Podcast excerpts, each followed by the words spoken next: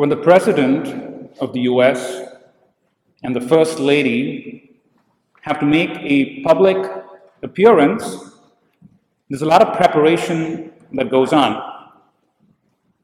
It is said that the staff plan for weeks and months in advance so that proper protocols are followed and there's enough security um, for, for them.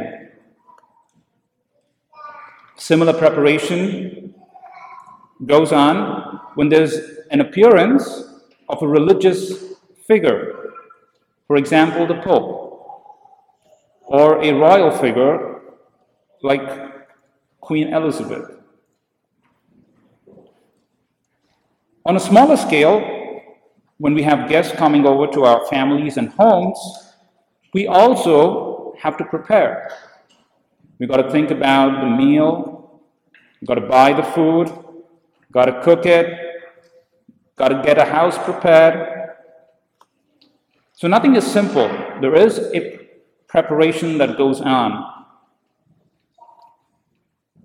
Benjamin Franklin famously said, By failing to prepare, you're preparing to fail. I came across a story of a farmer who had a piece of land around the Atlantic seacoast. And he had advertised for helpers to work in his, in his farm.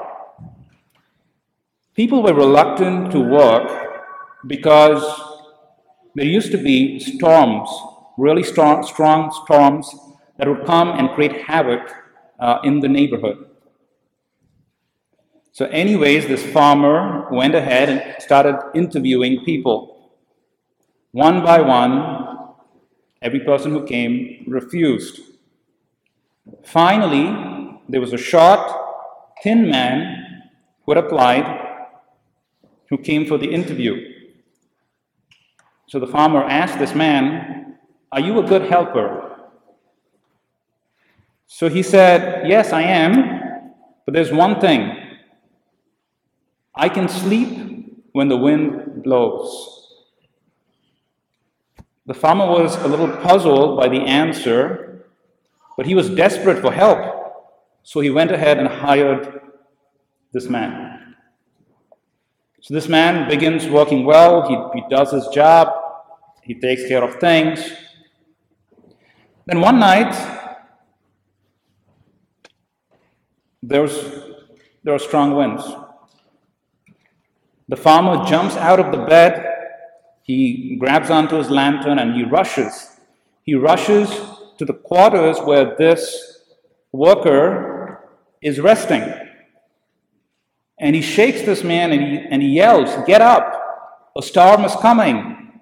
Tie things down before they are blown away. So the man replies to the farmer, No, sir, I told you, I can sleep when the wind blows.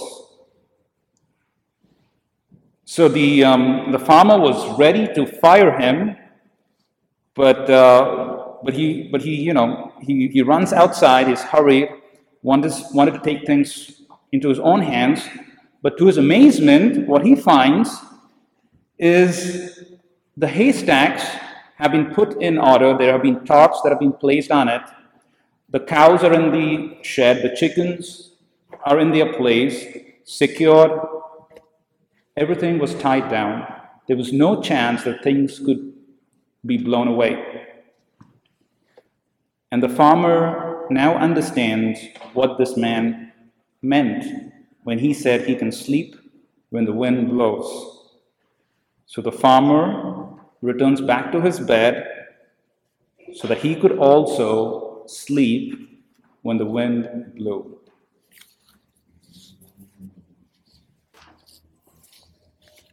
So, no matter how much our external preparation can be complete, it cannot prepare us for the welcoming of our Messiah and Savior, Jesus Christ. The preparation to receive Jesus Christ begins not on the outside, but begins within.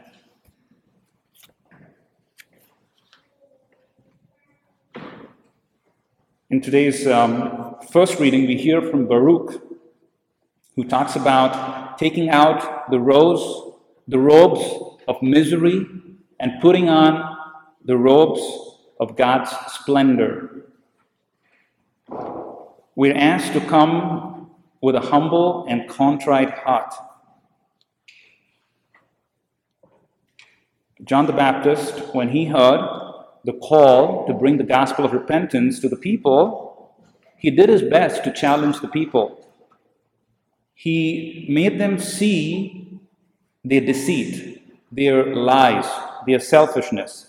He wanted people to confront the evil that was within them, to call it by name, to smoothen out those rough edges that they had, to level the mountain of pride that each one of them had built.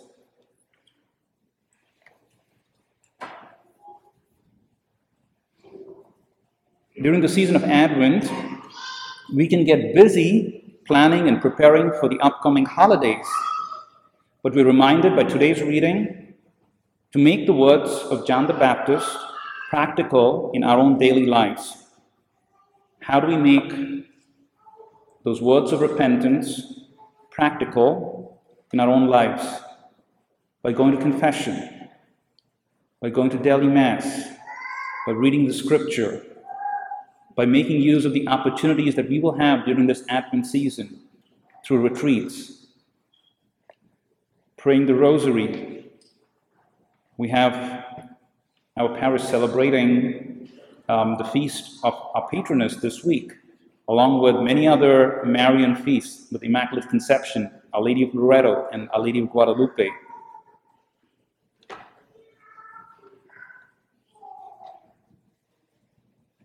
So in the story, we, we encounter the worker was able to peacefully sleep even in the midst of a storm. How was that possible? Because he was prepared. You and I, in our own lives, will encounter storms, storms, storms and winds of trouble and doubt. If we want to sleep peacefully during those times, we have to be prepared. The, prepared, the, pre- the preparedness for the coming of the Messiah does not begin on the outside, but it begins within us, within our own hearts. It calls for us to change our hearts. May we cooperate with God's grace this Advent season.